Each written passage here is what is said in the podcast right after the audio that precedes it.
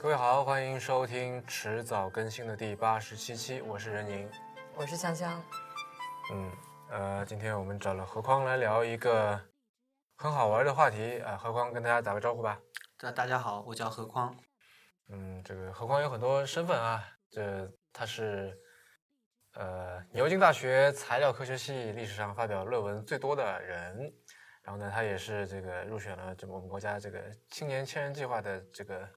一个什么正高级教授、嗯、科研工作者，对，然后这个还有一些别的身份啊，比方说你算是我的伴郎吧，对，可以算是吧，理论上是这样理论上是这样这个跟何匡一见面呢，基本上都在聊他的这个工作，对吧？那么何匡，你要不要跟大家这个先说说你到底是做点什么研究呢？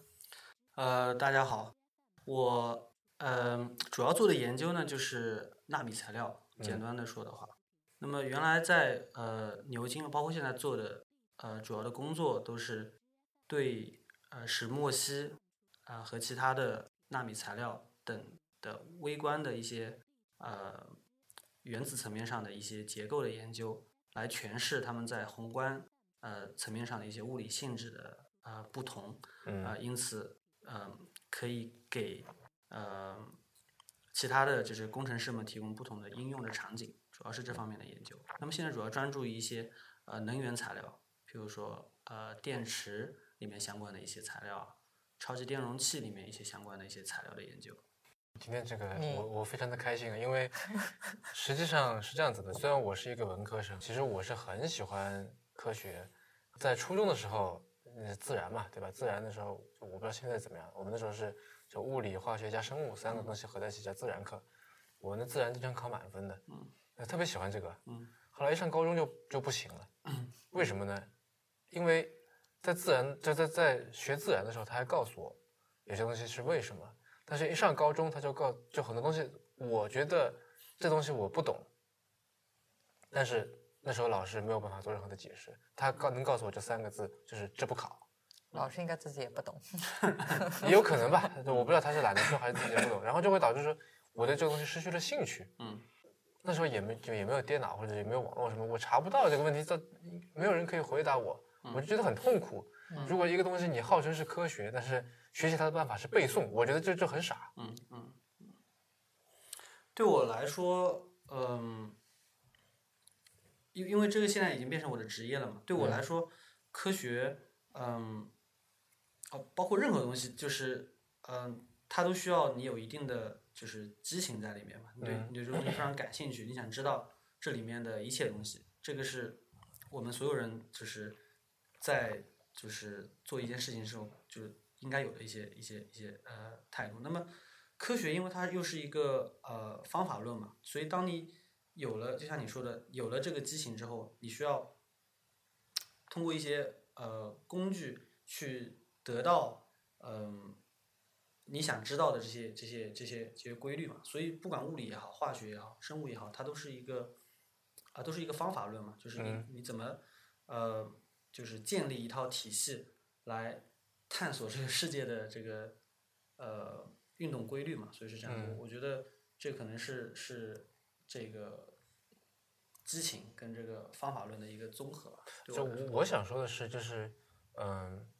是这样子的，我经常会感觉到，科学，我对就是根据我对它的理解或者我对它的期待，是说你除了告诉我它为什么就它会怎么样之外，你还得告诉我它为什么会这样，对吧？就你要，比方说你告诉我一个现象是说，打雷的时候先看见闪电，再听见声音，然后你告诉我啊，这是因为这个这个光速比声音传播的速度在空气当中要快，嗯。对吧？嗯，然后你再告诉我为什么它要快，嗯，它更快，嗯，那我就觉得这个问题被完整的解答了。但你有没有想过，就是这个为什么可以一直问下去？是啊。那如果，哦、当然就是抛开你老师的问题来说，他可能没有想特别问下去。但是，那 OK， 譬如说这个，这个这个呃闪电的问题，譬如我们是先呃看到的，再听到声音的，嗯、可能是因为这个光速比声音传播的速度要。要快很多嘛，对，那这个时候这个问题可以一直问下去，如果你是一个特别好奇心的人、嗯、那为什么光比声音要快，对吧？嗯。那那这个问题可以问到现在科学都没有办法解释的时候，嗯，你怎么办呢？所以我挺好奇你在工作里面是怎么样处理这种情况的，就是你到什么时候会可能会去探究这里到底是为什么，什么时候你又是比如说适可而止，没有再钻牛角尖继续追究下去。这个你觉得这算钻牛角尖吗？嗯，不同的人有不同的理解。你的老师肯定觉得你是一个特别爱钻牛角尖的、嗯、他, 他只是他的程度比较浅。那那譬如说说呃，你在读博士的时候，你的导师可能允许你问的相对更深一点的问题，但假设你是一个搞呃实验物理的人、嗯、你一定要去纠缠说呃啊我这个量子纠缠的粒子呃速度为什么一定要超过光速之类的，那你的导师肯定也会有点不耐烦，对不对、嗯、所以我觉得这可能是一个是一个是一个度的。这个不耐烦是哪里来的？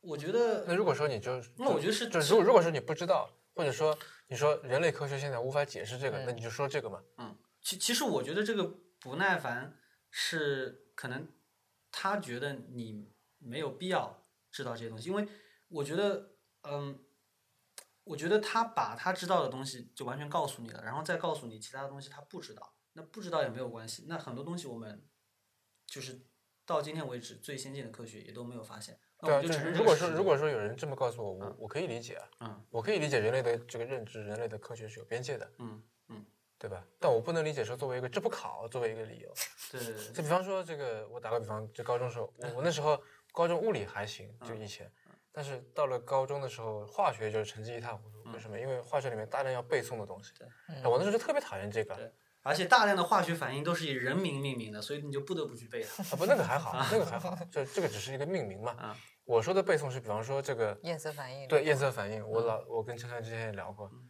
比方说，我记得是什么铜离子是绿的，对吧？钠是黄的，还有什么锂是红的，对吧？类似这种。好了，这时候考试它的方式是说，比方说某某人，有几种方式吧。就第一说啊。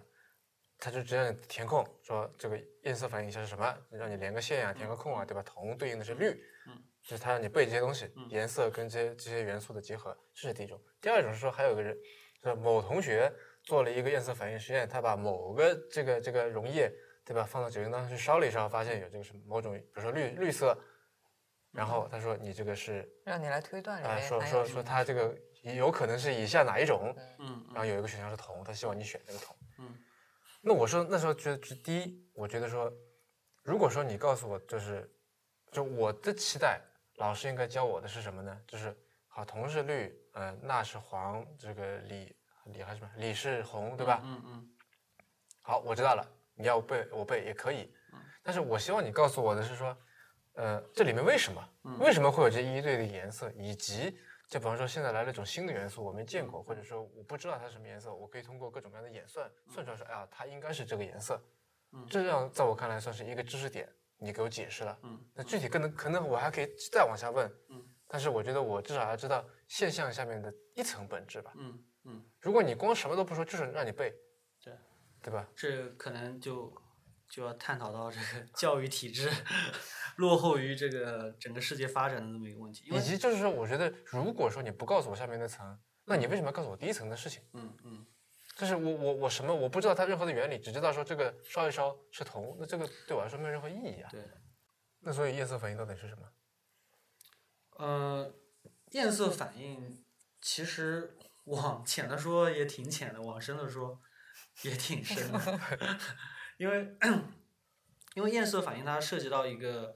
呃，这这是我青春期的一个一个心病。对，涉及到这个电子运动的规律，然后这个可能跟呃量子力学也有些关系，因为呃我们在高中物理化化学的时候都学过电子运动的轨迹是有什么 E S 轨道啊，对，然后呃 F 轨道、啊、这些东西，这个其实是嗯、呃、在一九二五年的那个索尔维会议上，波尔这些人提出的一些。呃，一些理论包括暴力啊，当时我们听过的什么一些呃不相容理论啊，然后我不知道是什么、呃，就是当时的时候，人们认为就是电子围绕着原子核去转的时候，它可以是一片电子云，就是说它可以在任何地方出现。嗯、对。但事实上后面证明电子它是有运动轨迹的，就像月亮比如说绕着太阳转的话，我不可能一下在这儿一下在这儿，它必须有一个运动的轨迹的嘛。嗯。所以这样的话就是在一个原子外面运行的最外层的那个电子呃，那个那个运动轨迹，当你给它一定能量的时候，最外面的这个电子它会跳一个能量级，就会跳到上一级的运动轨迹上。等一下，给电子以能量是个什么概念？呃，就比如说我把一个东西给点着，我是不是给它提供了一些能量呢？是、嗯、啊，就是你把它加热也给它提供了一些能量，啊、对吧？嗯嗯。呃，所以说就是围绕着一个原子核转的最外面的电子就会被激发，嗯，它就跳跳了一层，就等于说跳了一层楼梯一样，嗯嗯。然后当这个能量，呃，你不再给它提供能量的时候，这个原这个电子它会再回到原来的这个这个运动轨迹，嗯。那它从上一级回到原来一级的时候，它就会释放出。它已经在最外层了，怎么还要往上跳一级呢？呃，就是假设你现在的最外层是最外最外一层，然后、嗯。我这再往上还是有运动轨迹的嘛？那我举个例子说，你的元素周期表上氢、氦、锂、铍、硼，对，硼的最外层电子会比氢要多嘛？那我，嗯，硼外面有有五个电子的话，我我最外层的那个电，假假设我的第二个电子，就就这个运动轨迹就是就是氢的那个那个电子要再跳上去的运动轨迹嘛？嗯。就是譬如说假设一个假设假设是一个跑道，假设是一个跑道，嗯，呃，一圈四百米的跑道，假设有八个八个位置，对吧？那那我没有人在上面跑的时候，我这个轨道总在的吧？嗯，那我从第一个轨道跳到第二个轨道，对，再跳到这个当然很好理解，但是操场轨道是一个人为已经修好的东西嘛，嗯嗯，那电子的轨道是谁是是怎么定下来的呢？电子的轨道。是呃是由你的是由你的电子的数量定下来，它那个轨道就是确定是是是是是这个轨迹，是由数量定下来的。对，就是你有多少的这个电子，它的这个运动的轨迹是是是确定的。我知道，但是像你刚才说的，而且运动的轨迹也不确定的，但是它的这个能量是确定的。但是我们可以抽象的把它画出来是那个样，但实际上它并不是这个样子。嗯，你继续接着说、啊。就是最外层的电子，当它被激活，然后又回到那个这个它原来的运动轨迹的时候，它就会释放出能量。那么我们都知道了，如果运动的轨迹是确定的话，嗯，呃，那它释放的能量也是固定的，嗯。那不同的原子，它的这个最外层的电子，嗯、呃，释放出的能量是不一样的。对，这个能量又相当于释放出的，呃，能量就相当于不同的波长，不同的波长就会对我们肉眼而而言就会看到不同的颜色，所以说不同的这个这个就是这个就是非常著名的这个光电效应。也就是说，如果我给你一个特定的一个一个离子，一个一个一个一个我该怎么说，一个元素吧。啊。你是可以算得出它的夜色反应是什么颜色的，对吧？可以，你就根据它的这个电子的这个运动轨迹的最外层再加一层，这中间的能量差，然后算它的波长。嗯。那么对应我们可见光的这个这个这个这个波长的和颜色的那个谱，嗯，你是可以算出，就是说一个你未知的这个元素，嗯，它。它的夜色反应的颜色是什么？嗯，其实好像并没有那么难理解。那个时候为什么老师不讲？其实就是后来到大学的时候又会重新讲一遍这个东西。我是在想说，当时为什么在这个时候要教夜色反应呢？是为了要教电子这个概念吗？还是什么？我觉得那时候应该没有涉及到这个电子。但是他就让我记这三个，而且我只记得有这三个颜色，嗯、其他我都一概不知道。嗯他就说就是就是教这个然后让我背这三个颜色，那这意义何在呢？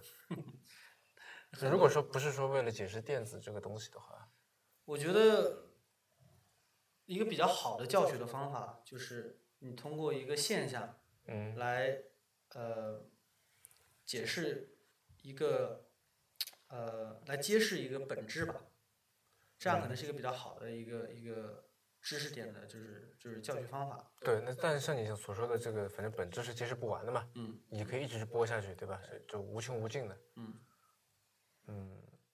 但我觉得，至少说你光给人一个现象是不够的。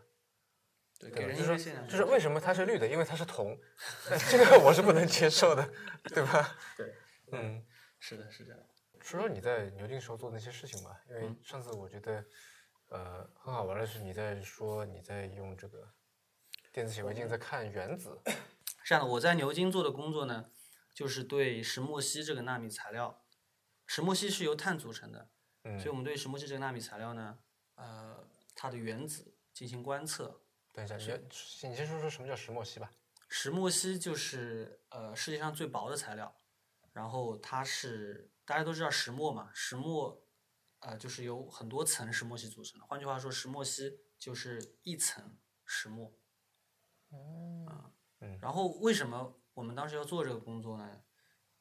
因为石墨烯，嗯、呃。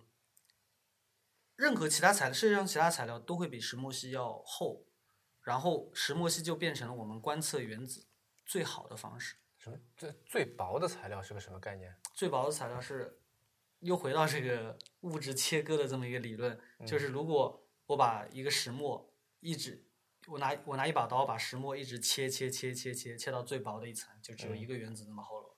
嗯嗯。然后这个是我们人类能制备出来最薄的材料。啊。然后，对，我们当时为什么要做这个工作呢？因为，等一下，我在在你说这个前，我再打个岔、嗯、啊。你说，石墨烯，就一张石墨烯是什么概念？你可以拿在手里吗？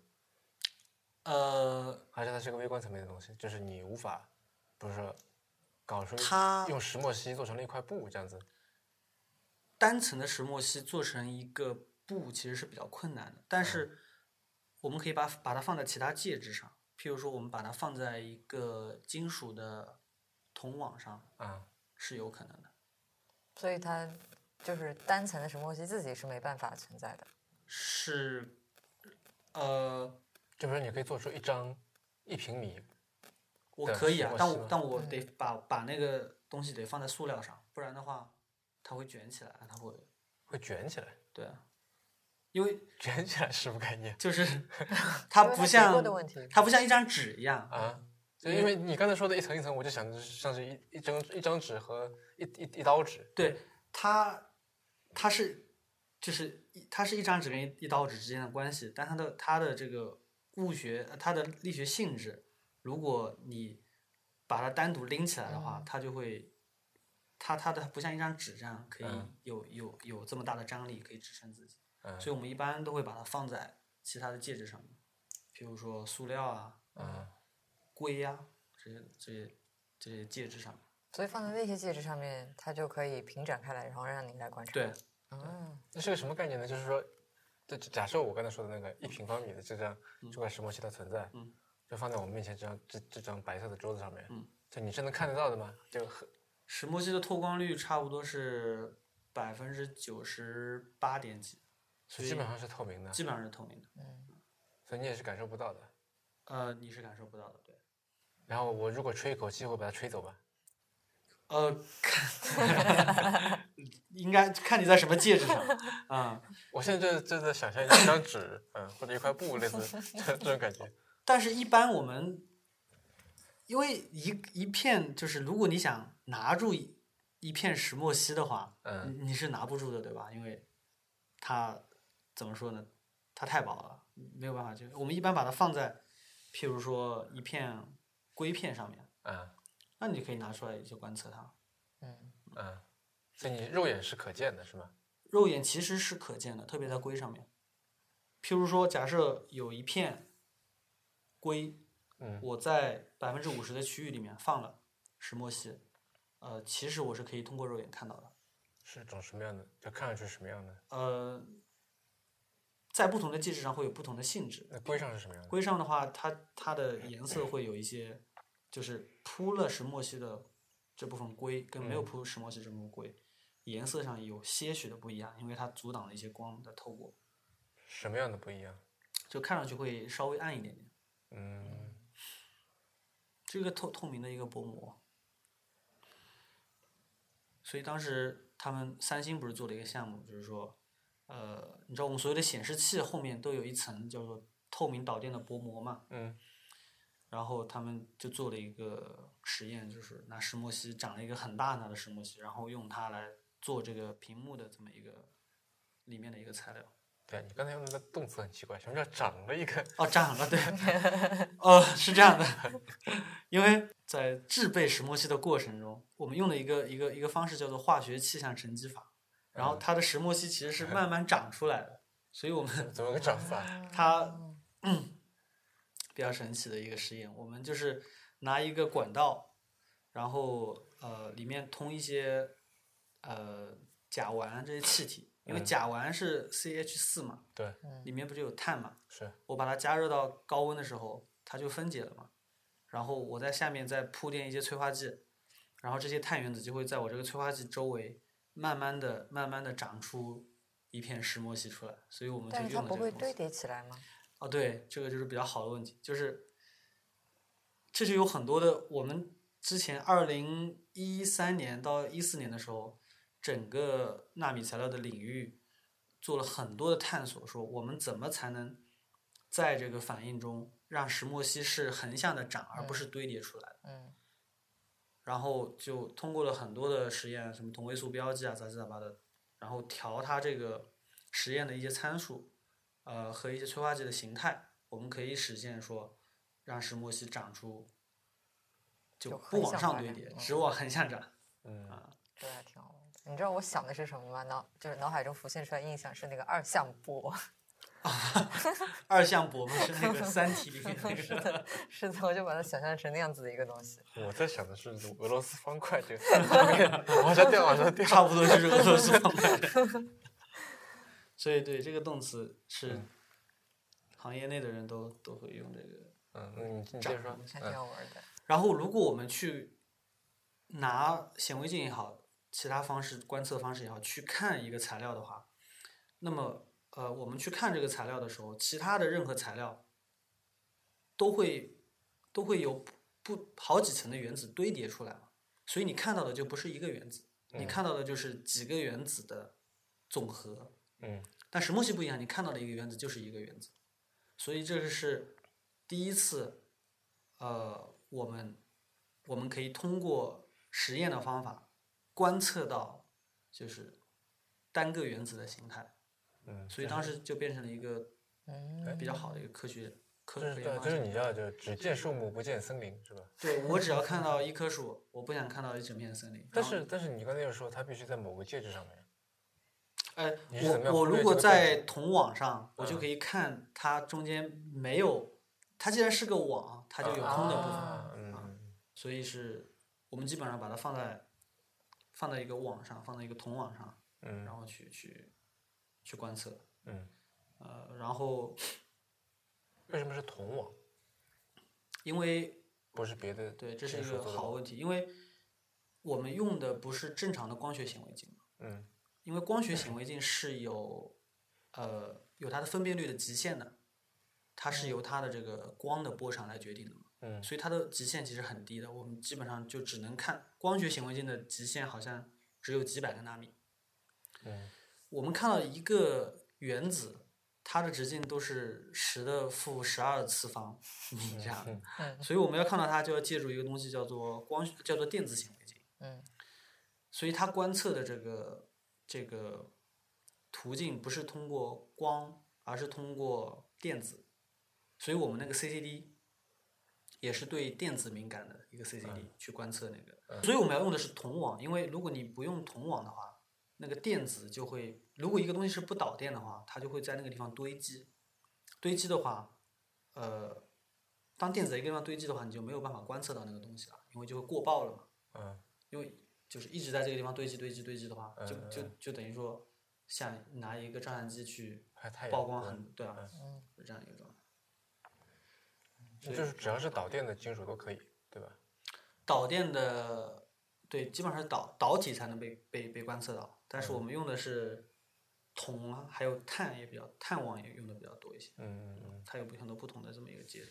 嗯，那你接着说。那然后电子显微镜在二零一二年、二零一零年到二零一二年左右也发展到一个比较呃爆发的前期吧，就是、嗯、呃光电子显微镜观测一个东西的分辨率一直在一直在不断的提升，但是到那个临界点的时候，因为因为一些新的就技术的出现，我们能观测到的这个显微极限也迅速的提高，所以就是石墨烯出现、石墨烯被发明和电子显微镜的分辨率的提高这两个因素，导致我们就可以去观测到就是单个原子在物体内的整个形态是怎么样的，嗯，然后他们的运动轨迹是怎么样的，他们呃是怎么改变，就是说整个宏观的这个物质的形态的，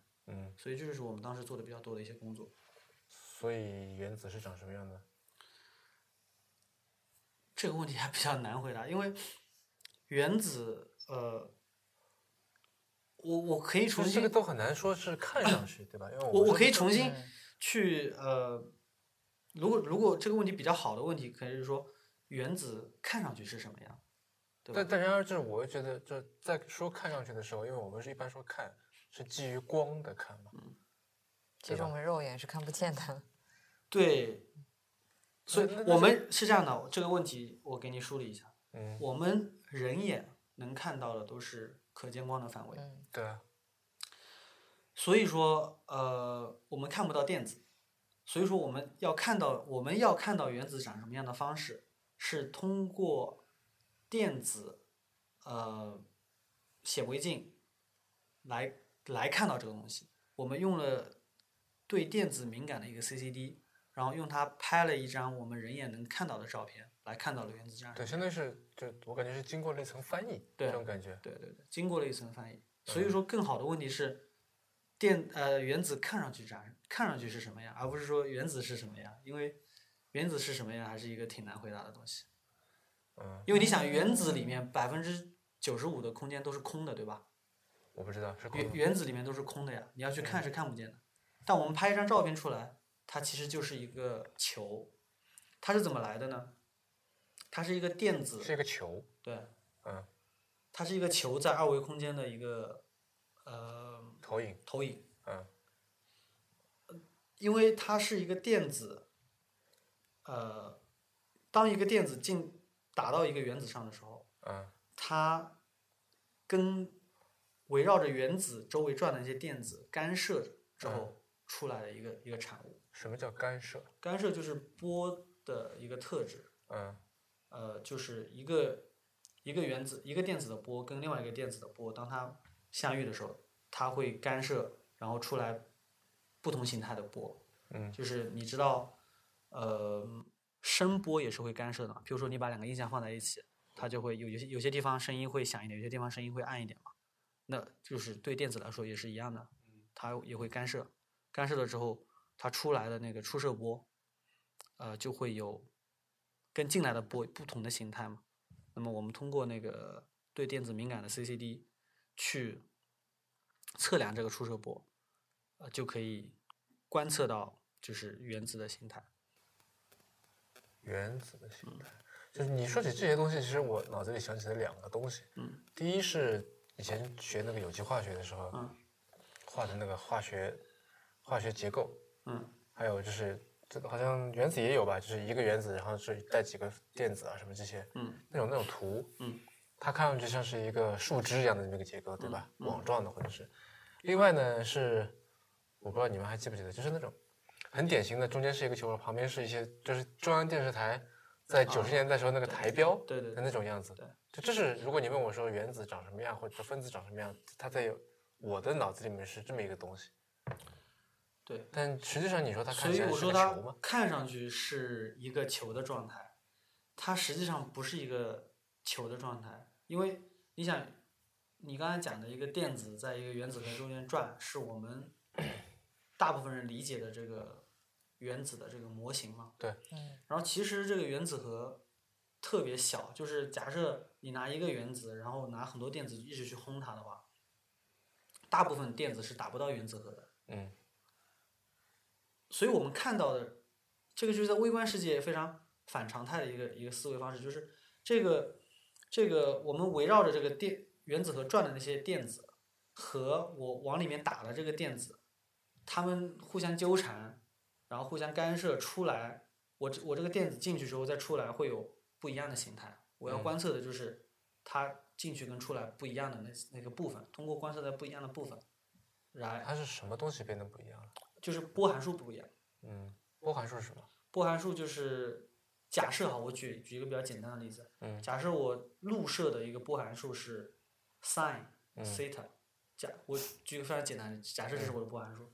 嗯，我进去之后可能跟里面这些电子进行了很复杂的纠缠，我出来的时候就变成了 sin 二十度加上三分之一的 cosine 三十度，那就这个不是就就是一个波函数的变化了。波函数是描是描绘什么的函数？波函数其实就是、就是、一个电子的波函数是描述这个电子的什么的哪方面的特征的一个函数、嗯、就是描绘它的整个，就是描绘了它的波的性质的，嗯，的一个函数。就假设我我们说这个东西是波，那我怎么把它量化呢？嗯，就是通过量化它的波的属性的一个函数。啊，懂了，嗯，它就是量化的一个工具。那么为什么它会不一样呢？对，这是个好问题。就是说，嗯 ，OK， 那我们回到最原始的问题，就是这个波粒双象性的问题。嗯嗯。嗯，我们把一束光通过透过两个小孔。两个小长条，嗯，出来之后，在反面会有很多很多条光。什么？就是波粒双象性嘛。在反面什么意思？就是我一个光过来之后，通过两个小孔，对，在这里再竖一个板的时候，嗯，这里就会有一条一条一条一条的，就是光嘛，就是当时的那个波粒双象性的实验嘛。我好像依稀记得，嗯，嗯，然后这个就是光的干涉。嗯，就是波最基本最基本的属性就是它会互相干涉。嗯，呃，呃，电子的波也一样。嗯，就是我两个波，当我两个波在一起的时候，我就会互相干涉，然后干涉之后就会出来一个跟入射的时候的波不一样的一个波。嗯，我就是为了观测它这个不一样的特质，来，嗯、呃，来确定说。我观测到的东西，当然中间会涉及到比较复杂的一些、一些、一些运算的基本的理论是这样的。嗯嗯嗯。然后呢，就是你出来了一个，就是波函数变化了。嗯。然后呢，下一步是波函数变化之后，呃，我下面会有一个对电子敏感的一个 C C D。嗯。那么我这个出射的电子打在打在这个 C C D 上，我就记录了这个这个电电子的一些特质。它的波函数，对，然后我就那你发射的波函数都是一样的，对吧？发射的波函数都是一样的，发射那些电子波函数都是一样的。然后我先发射一些电子，然后我把电子加速到大概光速的一半吧，嗯，然后再拿被加速到光速一半的电子去轰击我的样品，嗯，然后就是你就你一开始是要统一嘛，对吧？嗯、否则你没法观测了。对对对，一开始是统一的，然后就经过这个以后，你看这个当中有什么区别，发生什么变化？对，嗯。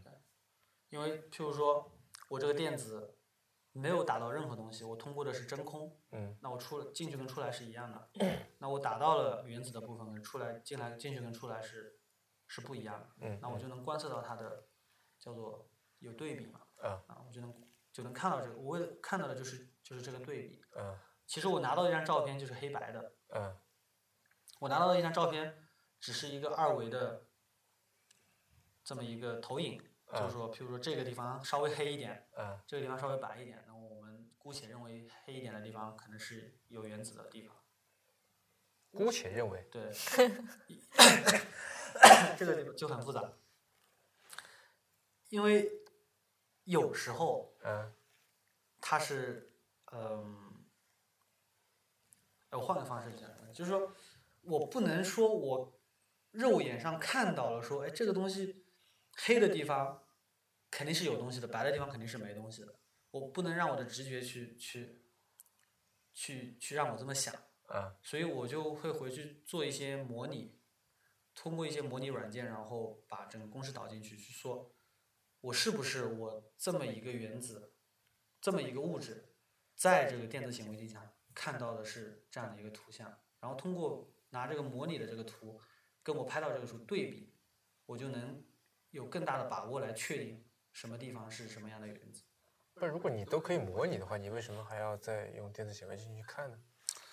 呃，首先这个模拟是我通过公式计算出来的一个东西，嗯，我的实验去验证了我的我的这个想我的这个理论模型，嗯嗯嗯，它它也有很多情况上它是不一样的，啊，不一样的就是比较麻烦，就是你你就你就不能证明，对，那怎么办呢？呃。那肯定是什么地方出错了，呃，要么是你做实验的时候参数出错了，要么是你理论计算的时候参数出出错了，嗯，所以你就要回去找这个不一样的这个这个原因，然后这个这个这个这个做实验的时候呢，因为因为为为什么我刚才说我们姑且认为黑色的地方是原子，嗯，因为有时候白色的地方是原子，因为你还记得吗？就是所有东西都是波，嗯，那波会怎么样？就是会有有有有上面有低谷，也有波峰波谷，波峰波谷啊。如果我们观测的时候正好在波峰的时候，我们可能看到黑色的地方就是原子。嗯，那我万一位置有点不对，我我到波谷的位置上了呢，那我有可能白色的地方就是就是原子的存在，所以我就没有办法确定，就是说哪些地方是是。什么地方是什么，所以我要回去模拟，就一个黑白照片的那个正片和负片那种感觉，对，嗯，然后所以我们做的很多的工作就是说对原子的一个观测，然后呃通过对这个原子排列的理解来更好的理解这个，啊，等一下，你还没说呢，为什么原子看上去是个球？为什么碳原子看上去是个球？嗯嗯啊，怎么去解释？所有原子看上去都是球，嗯啊，是吗？对，然后理论上所有的原子，它应该都是有一样的颜色。如果颜色？对，原子应该是是是是本质本身是没有颜色的。譬如说铁原子，等一下，没有颜色，那不是透明吗？嗯，不是透明，就是嗯，啊，这么说就是。假设我们假设原子是一个很大的物质，我们能直接看到它的话，对，我们只能看到那个很小很小的原子核，然后，嗯，理论上它是透明的，嗯，但是为什么我们现在能能看到它呢？就是因为这个我们看到的不是，嗯，呃，我们看到的不是光跟呃原子核直接的这么一个信息交换。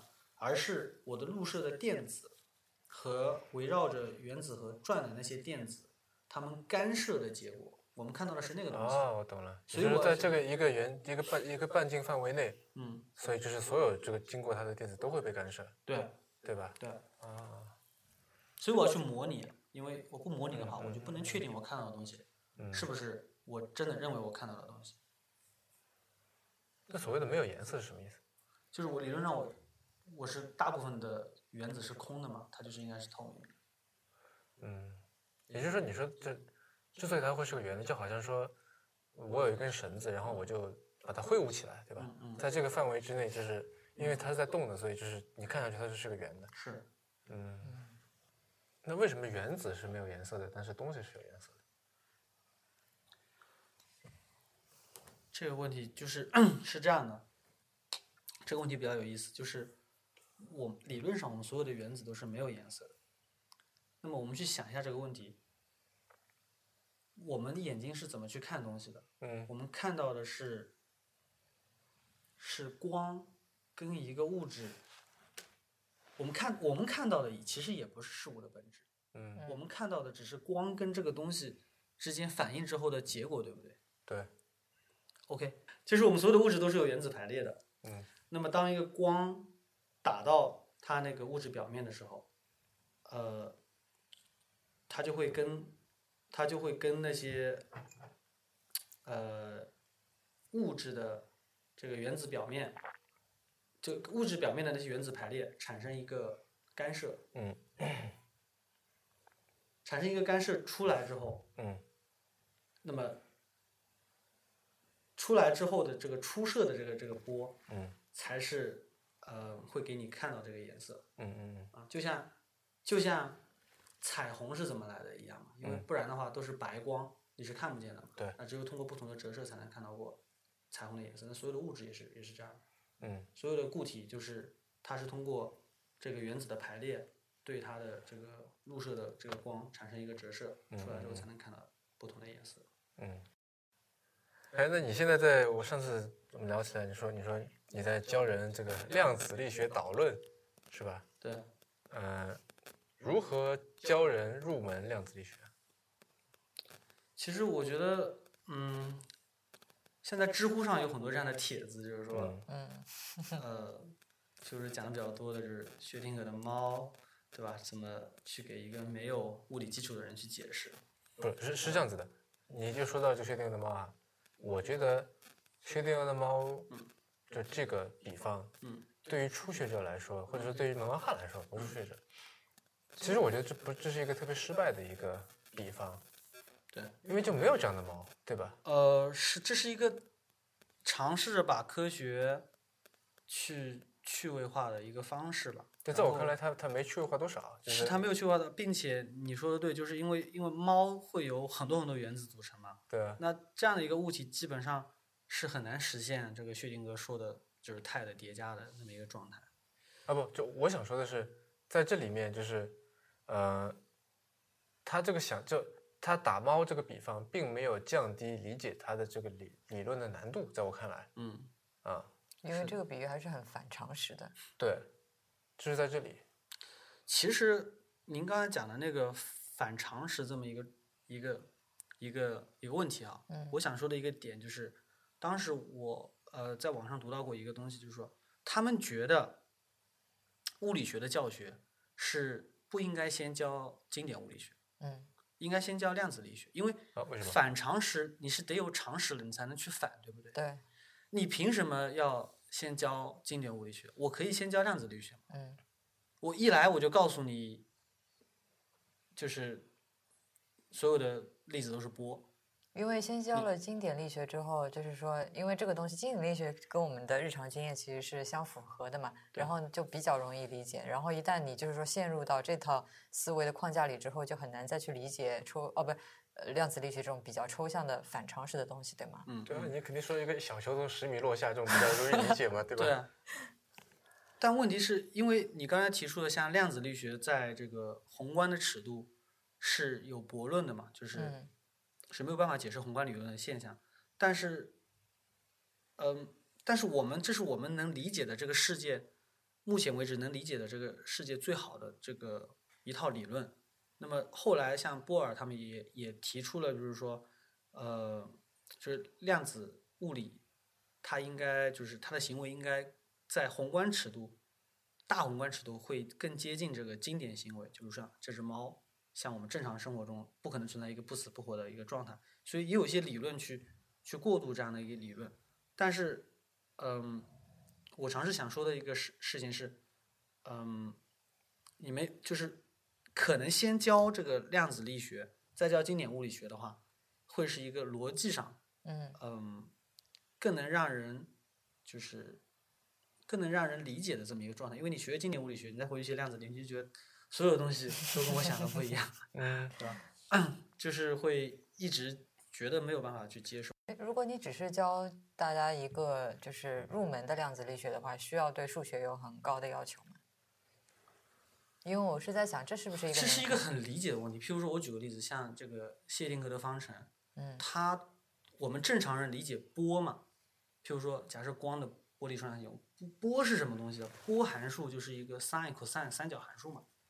对吧？一个 sin 怎么画出来 ，cos 怎么画出来、嗯，其实就是这么一个东西。但是你去看谢丁格的方程，它就会给你一些很奇怪的符号。但是我就觉得，如果你一来就告诉别人那个很奇怪的符号就是波的话，嗯，那也就接受了，对不对？但当你接受了波是 sin cos， 然后再回去接受一个很奇怪的符号是是 sin cos 的话，就又要是一些心理的斗争，对吧？是这样子，所以所以当然我觉得嗯，我觉得至于怎么去教学这个这个这个方法可能是需要值得探索。但是你是怎么学的？你是怎么教的？让自己学这个第一、呃、第一节课是什么？他面对的这个群体不太一样啊，都是这个博士生吧，还是至少是研究生？对，硕士生、嗯、对啊，研究生他们会有一定的基础，然后也会有一些教程啊，去去去，嗯，去教这个东西。然后，呃，还有一些比较著作啊，像那个狄拉克他们写的一些，就是量子力学的这个原理啊，这些书你可以拿来，就是当做教程去去去教去，但是。就整个理论还是一个在发展的理论，它不像，是吧？牛顿力学定律是一个停止发展的一个理论，所以对这个怎么传授知识来说，也是个挺大的挑战。因为很多的理论，还就是很多我们现在用的理论，都只是十九呃上个世纪二十世纪八九十年代才才提出的理论，所以它整整个理论还是处在一个。没有发展完完全的一个理论吧。嗯嗯，那你刚才说到了这个波粒二象性，这其实也是一个我在之前没有办法理解的点，以及就是我记得你，这是你还是也跟我说，电子有可能同时左旋以及同时右旋。对，所以就是这个像这种反常识的点，对它们的存在。难道不会让你就就觉得很困扰吗？其实也不会，譬如譬如说，呃，就是你你不知道也就算了，嗯、你知道了这这么个东西以后，你就觉得说为什么还有这种东西存在，对吧？我我的经验就是，至少在开始的时候，就是要先尝试着学着去接受一些东西，然后你可以再回来问这个问题。因为因为很多东西，这个这个过程不觉得你不觉得听上去有点像是说服人，就你在传教的感觉吗？那我问你好了，就一个最最简单的事情，为什么一加一等于二？这个事情就从我们很小的时候，比如说幼儿园还是小学的时候学数学，数学其实是一门非常抽象的科学，嗯、其实对于小孩子来说是很难很难以接受的。我们知道，就是说，就我们无法理解一是什么东西。或者说一加一怎么就等于二，这个是没法理解。但是当时我们学数学就是硬记嘛，一加一等于二嘛，乘法表也是死记硬背的嘛。我记得不是硬记的，就是一个苹果，嗯，然后放在另一个苹果，就是两个苹果啊，一加一等于二，是这么理解的吗？那那、嗯、就是它这种时候可以表现出来，但是你你弄一个球，让它同时左旋和右旋，你你这这不可能的嘛。就反正就是我是觉得说、嗯、这样的东西为什么会存在？嗯，对吧？就是一个相矛盾的性质，同时同时存在同一个东西上面。嗯嗯，我觉得，呃，这个事情是这样的，就是说，像这个量量子理论，它的发展是当时。啊、我我想再补充一点，就是我觉得为什么这个我想拉出来讨论，嗯、是因为我觉得这个很重要。嗯。因为，在我们就是现在这个时代，其实有很多很多东西是我们所无法理解的。嗯。呃，有很多的。就我其实我觉得任何事情它都是如果如果我们往就是把这个这个视角拉远一点来看的话，很多事情它都是有同样的矛盾存在的，对吧？就是比方说这个有一个东西有人喜欢有人不喜欢，那我如果问一问一个问题，这个东西被人喜欢吗？它同样同时被人喜欢被人不喜欢，对吧？那这个就是从可能不同的用科学一点的话观测者的角度，他会得出不一样的结论，对吧？那我是会觉得说在就怎么样去处理这些第一自己不懂的东西，第二自相矛盾的这些特性，嗯嗯，我觉得其实会对我们现在这个处理一些接收到的信息会有参考价值。嗯嗯，我觉得是这样的，就是呃，譬如说回到你刚才说的问题，这个东西听上去跟有点反常识，对，就是跟我们所认为的这个世界是不一样的。那么这样的事情其实不光在这个量子力学中会发生，在生活的其他方面，当就是当你在你的舒适区外的时候，你就会觉得有点不舒服。那我们可以认为你这个舒适区就是你的常识，对吧？但并不意味着这个舒适区外面的这个世界就是错的。那我觉得你觉得一个东西只能往一个方向转，这个是你的舒适区，但不妨碍他同时往左边跟右边抓，这可能事实就是这个样子的，是是有可能的。那我觉得如果要至少对我的职业来说，在一个科研行业要去做的话，你就要保持对这些东西比较开放的心态。哦，你可能不不不，你可能说是这样子的，就我不是在否认它的存在，对对，也不是在说就是我不接受，对对对，而是我无法理解。就是说如果是这样子的话，那么我我就可能我对方向以及旋转这两个东西的概念的定义嗯，可能都要发生一些变化。其实我觉得是这样子，呃，如果你要立刻马上去接受这样一个事物是很难的。那我觉得一个比较好的心态是呃 OK 我知道这个东西，我听说过了这个东西，但是我现在还没有办法完全接受，但是在我的就是脑后面我一直有这么一个东西，哎，我知道我我认为我可以接受的世界是呃，一个球只能往一个方向转，但是我听到某个人说过说一个球也可以同时往左边转和同时往右边转，那我知道这么一个事情，呃，我在通过以后更能说服我的渠道又听到这个东西的时候，我就可以在我的记忆中把这个东西拿回出来说，啊，我又听听人讲过这个东西，那么，呃，我之前没有被他说服，但是我现在看到了，比如说一些实验啊，更多的现象。呃，我尝试我能被说服的时候，我又把这个理论可以去接受了。我觉得没有必要说一定要把所有的新鲜的知识都接受为呃自己认为正确的知识，但是一个比较好的状态，我觉得就是抱着一个敞开的心态说，哎，这个东西我虽然现在不能接受，但是我觉得它有可能是这样子的。嗯，我觉得这个还是比较重要。对，为什么今天想来聊这期节目啊？嗯，嗯呃。扯开这点，我之前就是看过一个视频，呃，讲一个盲人画画，嗯，然后他画得很糟糕，嗯，但是这个糟糕不是说由于他看不见，嗯，就是如果说有一个人他小时他本来是能看见的，后来出了某种事故，嗯，导致他这个变成盲人了，假设他原来是个画家的话，其实他还是能画的，嗯，但是那个人是说。他从来都没有过视力，嗯，然后这个时候你把一支笔、一张纸放在他手上，说，因为他能摸到东西嘛，嗯，你让他画，他画不出来，嗯，他不知他没有概念，就怎么样能够把三维的东西变成二维的，嗯，所以就是我想说的是，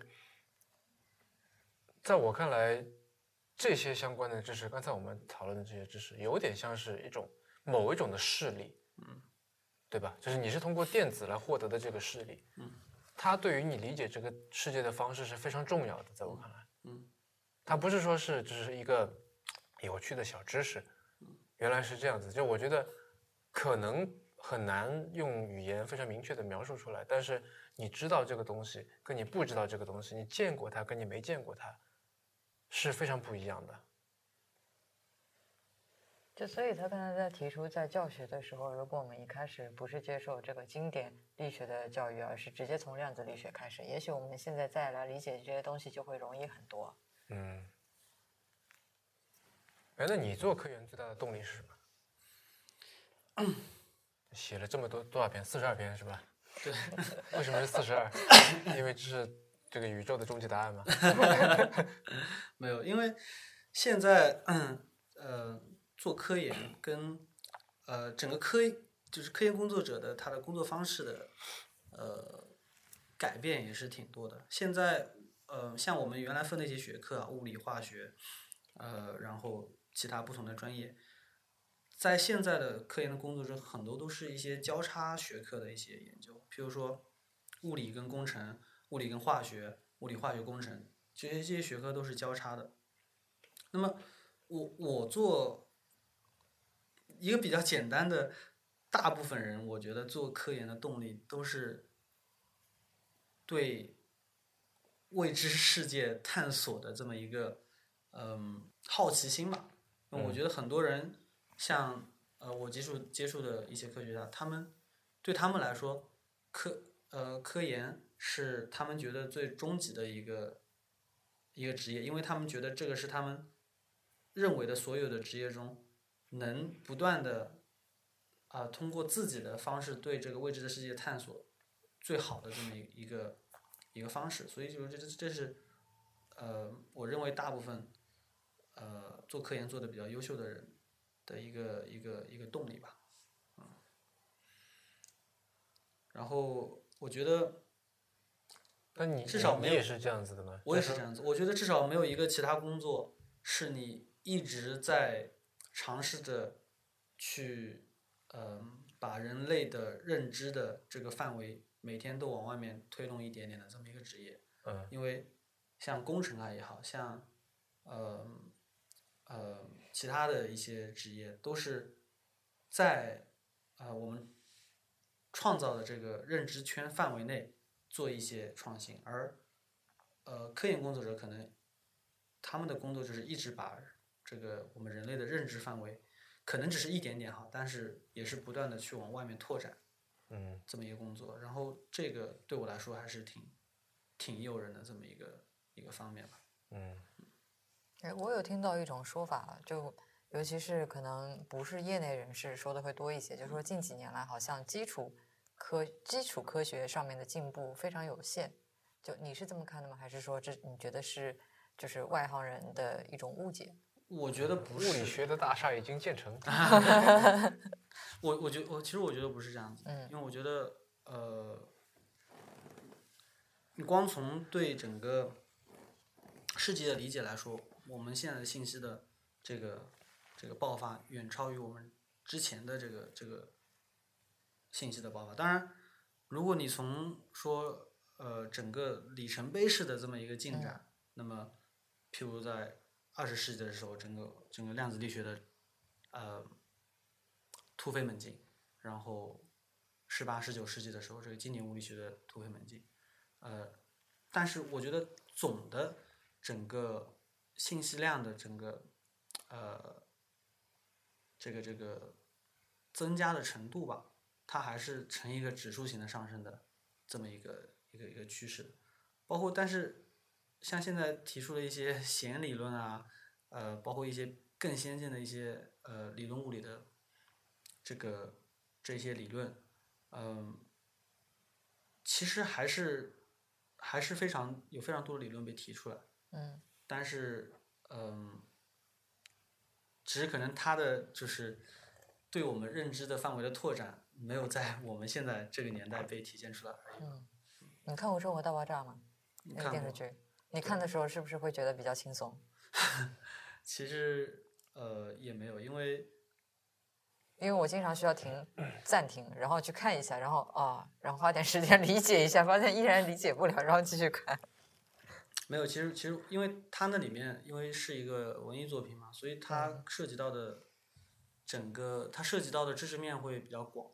就像我刚才讲的，就是说我们虽然一直在做一些创创新的东西，为了把自己的认知把这个呃整个人类的认知范围往外拓展一点吧，但是网上有一个图，就是有一个圈，然后呃我们可能做的科研工作，你只是把假设那个圈是人类的认知范围的话，我们把这个人类的认知圈往外拓展，只是你可能把那个圈的那个部分放大一千倍，然后我们只是把这个认知范围往外拓展了一个小尖尖而已嘛。所以科研是一个挺需要专注的一个领域，然后你专注的领域可能非常非常非常非常小，像我专注的领域就是研究石墨烯这个材料的原子，呃，是怎么在微观尺度上运动的而已，这么小。但是你又可以通过这些东西去去理解，呃，其他的很多，嗯，呃。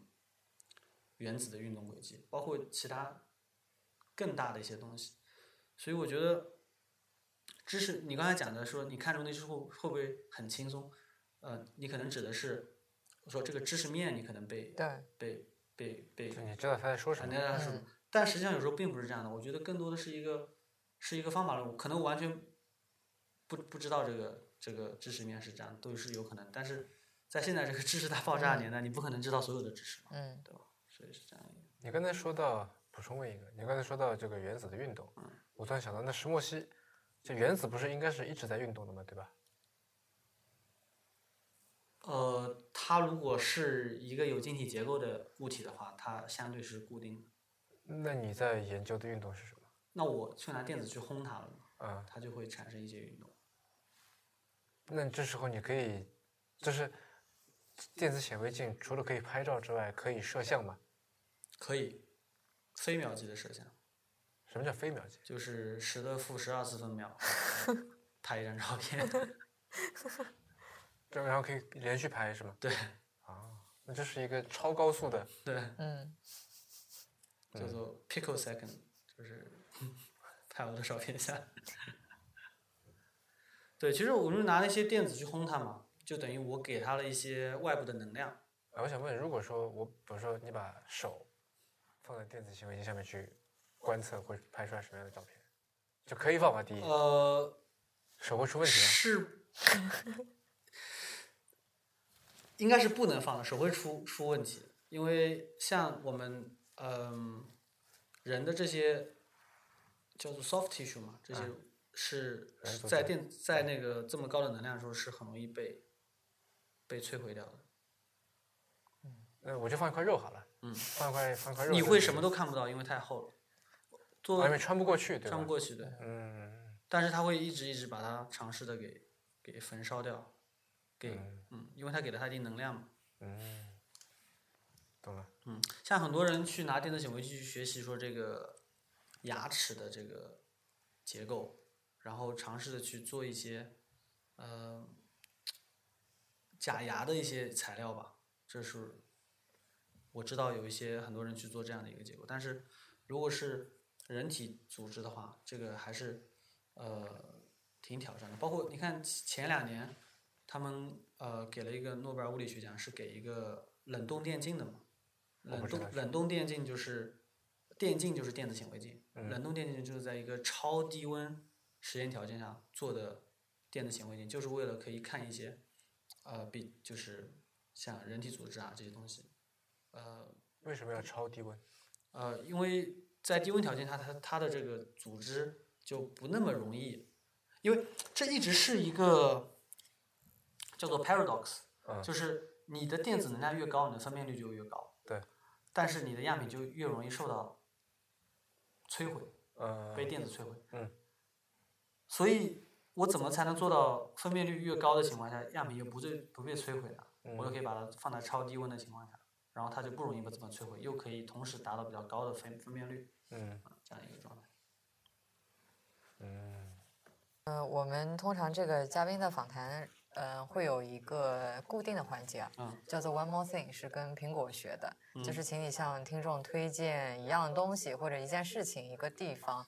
呃，一件产品，就任何东西都可以，人事物，所以你会推荐什么呢？嗯，应该还是有很多东西可以直接推荐，但是我最近呃一直在用的一个 A P P 叫做呃 Blinkist， 就是一个啊、哦，我不知道你们有没有在用啊，是一个没有，嗯、呃，就英文叫做 Blinkist B I B L I N K I S T， 好像还没有中文版、啊，但是它是一个，因为现在。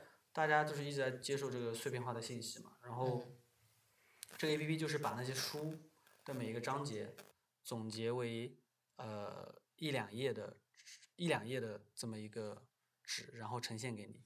这样的话，你可能通过嗯、呃、读个十几分钟，你就大概知道一个书的架构，然后去决定你要不要继续去看这个书。因为对它上面都是什么种类的书呢？嗯，它一直会。《红楼梦》就没法这么干，对不对？什么东西没放？《红楼梦》哦，《红楼梦》是什么？对，就是它会有一些选择，但是对我来说，如果不是小说类的话，可以去去看一下。然后就是通过大概十几二十分钟，你就可以了解一本书的架构。因为对我来说，很长时间内的困扰就是说，因为我觉得读书最大的成本是机会成本。对，嗯，可能你看了一本书之后，你就觉得，哦。我我希望我没有看这本书，因为我的机会成本很高。那我觉得，呃，这个是一个挺好的降低你的机会成本的一个工具吧。然后最近一直在使用。嗯，嗯尤其是我不知道你们有没有这种感觉，就是我觉得尤其是在看英文版的书的时候，嗯、我不知道是因为什么，嗯、我经常有种感觉，就是怎么废话那么多？对、嗯，对吧？英文版的无论是这个文章也好，嗯、书也好，嗯、我上回觉得说他怎么废话那么多，绕来绕去，绕来绕去。嗯，是。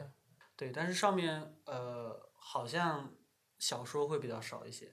嗯嗯、呃，但是我一直在想，就是说这个，因为现在嗯、呃、大家阅读这个微信帖子的时间会比较多嘛，那个机会成本很低，你可能看了一个帖子五分钟，你觉得，但累积起来还挺高的，累积起来还挺高。对，因为大家因为我刚才说起小说这个，因为小说它注就虚构类，它注重的是过程，嗯，非虚构类注重的是结果，嗯，非虚构类的时候我有个什么观点，我有个什么发现，嗯，我来告诉你，嗯，对吧？那你说《西游记》就是师师徒四人经历九九八十一难，最后取真经结束，一句话，对吧？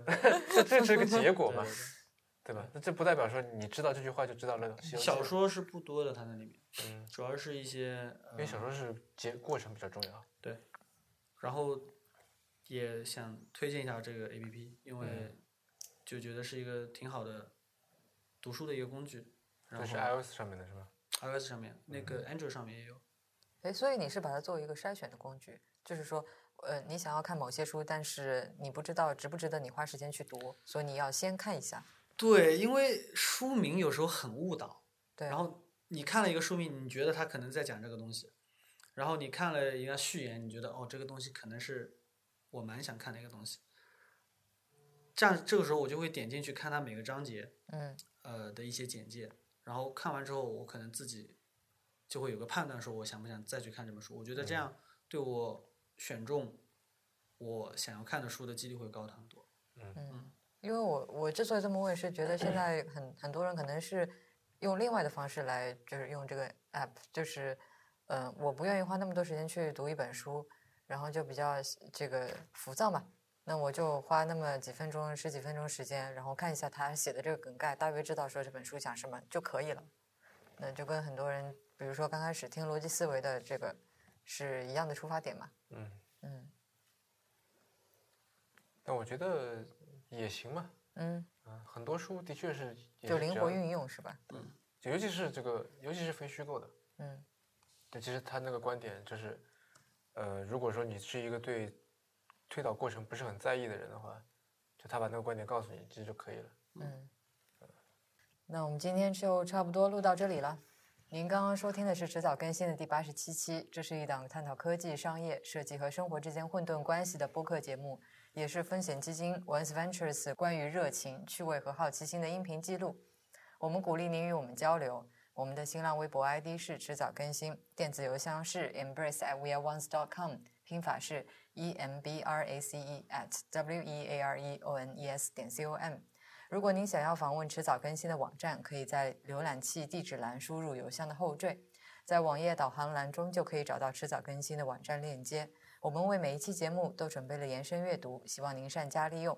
您可以在各大音频平台和泛用型播客客户端搜索迟早更新进行订阅收听。我们希望通过这档播客能让熟悉的事物变得新鲜，让新鲜的事物变得熟悉。好了，下期再见，拜拜，拜拜。